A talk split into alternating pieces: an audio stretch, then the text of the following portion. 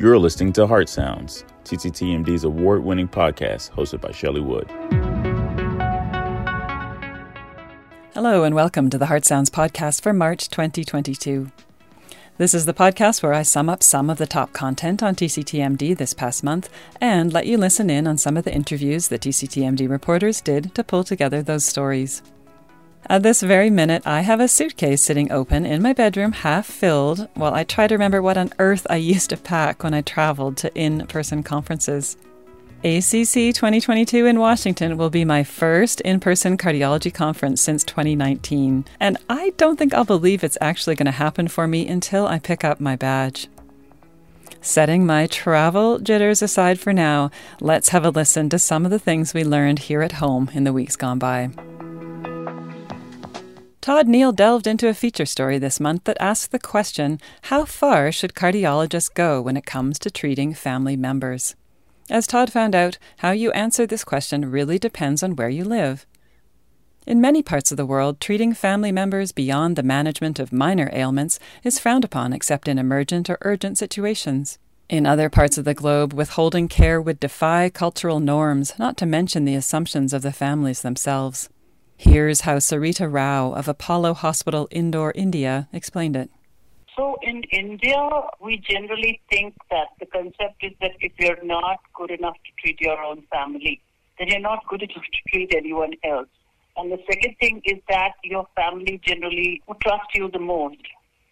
So in India, we generally treat our family members ourselves so if it's uh, something which is related to our own specialty, for example, since I'm an intervention cardiologist, and when my father had a heart attack, I did his uh, angioplasty, his stenting.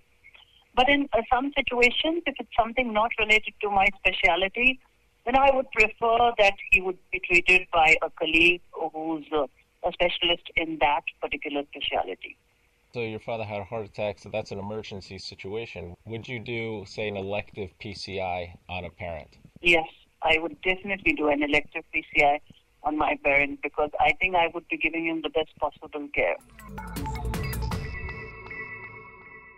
In other countries, however, treating blood relatives or spouses, if not explicitly outlawed by regulatory bodies, is at least discouraged in ethical guidance. The American Medical Association, as well as the United Kingdom, advise physicians to avoid, where possible, providing medical care to anyone with whom the physician has a close personal relationship. Athena Poppas of Lifespan Cardiovascular Institute and Brown University in Providence, Rhode Island, told Todd about a time when she was traveling with her own mother, who started developing symptoms that Poppas suspected was an MI. They drove to the nearest hospital where the diagnosis was confirmed she was having a heart attack. And I said, Oh, we should, you know, we got to get her to the unit. And they said, Well, you're the only cardiologist there. What do you think we should do? And I thought, Oh, no, no, no. This is not the way this should be handled. And uh, we had her, um, you know, shipped out right away, which was good anyway because it was a small hospital. But I remember very distinctly thinking, Yes, I'm qualified as a cardiologist, but I should not be caring for my mother so you didn't you didn't want to make any of the serious medical decisions in that situation. You wanted, and so you got her transferred to a larger center. Right. I gave my opinion as a cardiologist, mm-hmm. but I also realized the emotions that were uh, embedded might impede my logical decision making. As hard as I was working to say, here's what we do when somebody's having a heart attack, X, Y, Z, I could feel that it would be hard to maintain that emotional separation. That was just my you know, one time sort of dramatic experience. Mm-hmm. But I think there are other uh, clear layers that, you know, an ethicist could sort of peel back, and that is that a family member might not disclose things to you. Maybe my mother was using drugs and didn't want to tell me, or maybe they want to decline doing something. So sometimes we see that where a family member want, thinks somebody should do it, but the family member doesn't think that. So how do they do that if they're actually involved in their care and decision making? What if it was sensitive or intimate information or sexually transmitted disease, for example, or you know, maybe there's a negative outcome. What's the consequence if as a physician something negative happens? How does that affect you emotionally, psychologically, and your relationship with the rest of your family? I think that when you think it through, it's those other things which seem subtle but can both lead to probably less than ideal situations. Listening to Poppas, you'd think this topic might be cut and dry. But Todd's story delves into some of the nuances and considerations, not to mention the grey areas. You can find Todd's feature on the homepage of tctmd.com. If you're looking for another long read, Michael O'Riordan delved into a topic that has its roots in a controversy on Twitter last year following the publication of the VARC 3 recommendations.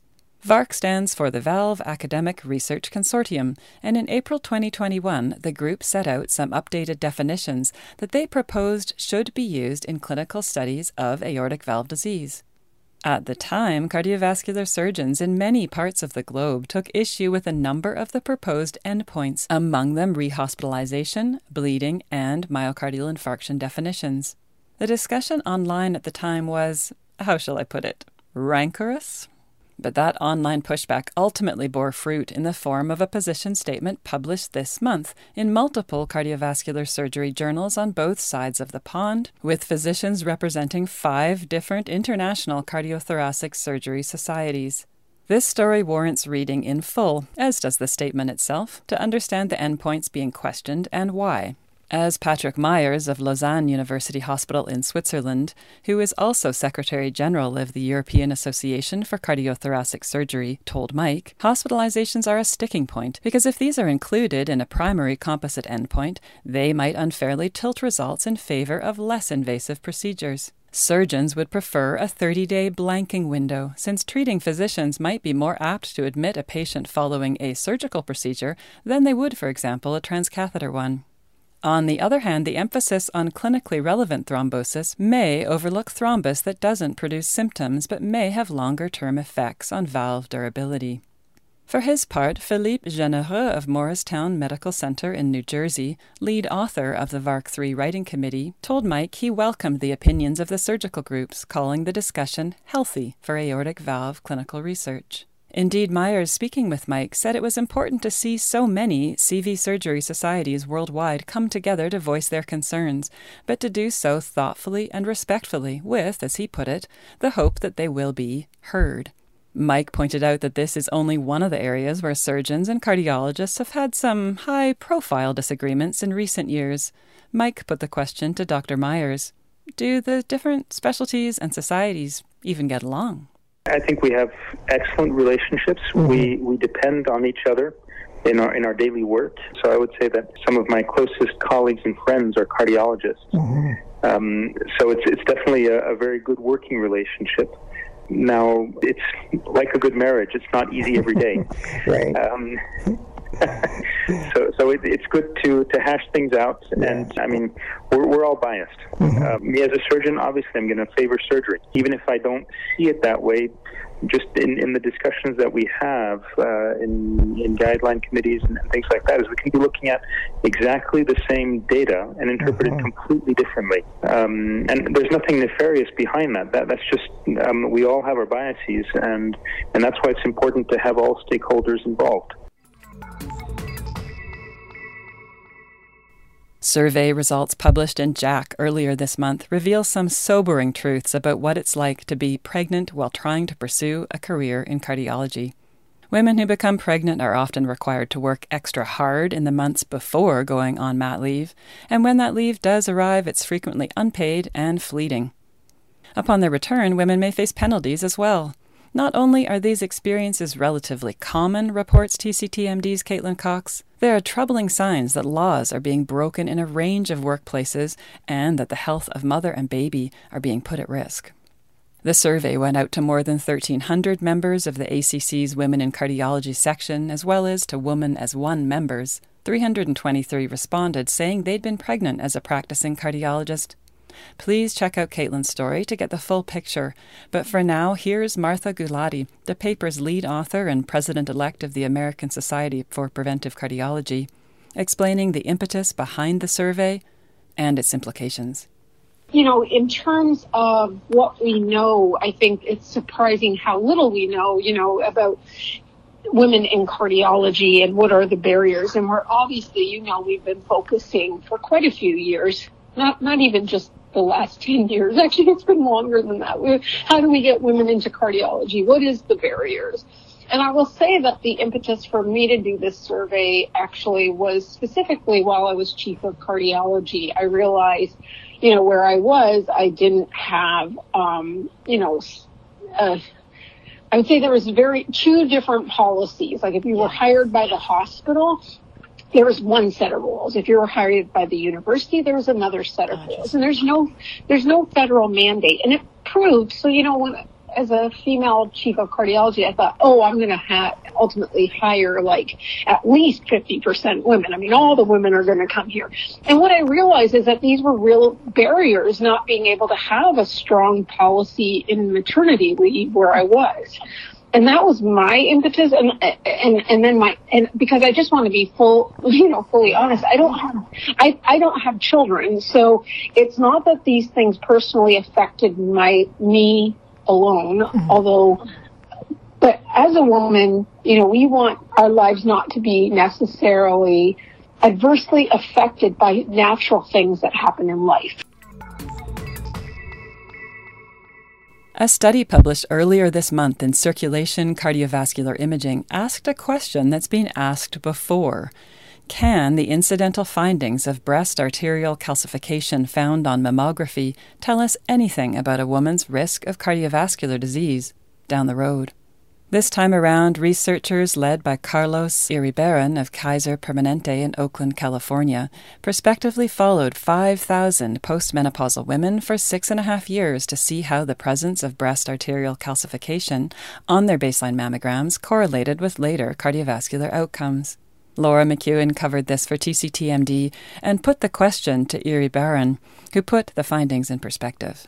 So I think the sort of the overall take-home message is mammography may offer clues for cardiovascular disease risk and cardiovascular disease prevention. We know that mammography is a very successful, universally accepted uh, screening test for breast cancer. Uh, now with this new information, it sort of makes it as a test that has to serve kind of a dual function of providing useful information, not just for breast cancer, uh, but also for cardiovascular disease. Mm-hmm. And we have known this for years. This is not a, a novel finding. This is a confirmation of what we've known uh, for almost 20 years, that there's a correlation between calcification in the breast and, and heart disease risk and stroke. But this study is important and novel because it demonstrates that in a contemporary cohort, this was a prospective study. We did not look at uh, records uh, historically. We looked prospectively at women who attended mammography, and then we follow them over 6.5 years to see who developed heart disease, stroke, and other cardiovascular diseases. And we found that women who had breast calcifications in the mammogram were at 51% increased risk of heart disease and stroke, and a 23% increased risk of any form of cardiovascular. And this is after adjusting for other cardiovascular risk factors. Right, and and I did report on a similar study a few years ago. Um, it was out of New York. It was similar to this, and I remember them saying that radiologists are trained to look during mammography for BAC, but they don't necessarily report it on the mammography report. Um, what do you think about your study supports the assertion that it should be reported and that it should be used by clinicians? My personal view is that indeed this study, as thing moves the needle, and I, I think radiologists should should be reporting presence and extent of arterial calcification mammograms to women and to providers too. It was a great experience. Um, it's kind of like putting actual faces to names that you may run into in the literature, on Twitter, just a variety of different settings. And, you know, it, it is, there's something to be said about the energy that's brought into a room of people that are passionate about the same thing. And, you know, being able to learn even intangible skills for trainees like leadership and, um, you know, how do you give an effective presentation? These are just all things that we kind of took for granted, I think, before the pandemic. And now that we're back to in person, I think there is a lot to gain. Um, and I, I'm really excited for the next one. That is the voice of Priya Kothapalli, Chief Cardiology Fellow at UT Austin Dell Medical School in Texas. She was speaking with Yael Maxwell for Fellows Forum about what it's been like for cardiology trainees to do so much remote learning during the pandemic and how they feel about returning to in person meetings. Dr. Kothapalli was speaking about the recent CRT meeting, but it's apropos for those of us returning to large cardiology congresses. Find Yael's video under the Fellows Forum tab on TCTMD to get fired up for ACC.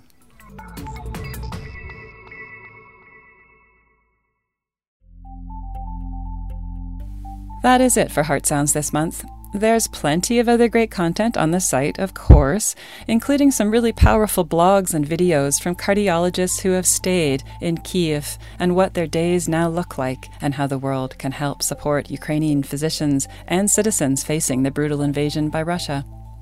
As we head into ACC later this week, you can also find my preview of some of the late breakers and guidelines that will be released and discussed at this year's in person and virtual conference. I really hope I'll get to see some of you face to face or mask to mask, as it were. The entire team is booked to be on site in DC. That's Yael Maxwell, Laura McKeown, Todd Neale, Michael O'Riordan, and Caitlin Cox, as well as our clinical editor, Mamas Mamas. As I say, it is hard to believe this will all come to pass, but I'm hopeful. That is a word rarely used for so many reasons over the last few months and years. Hopeful. Thanks for tuning into Heart Sounds.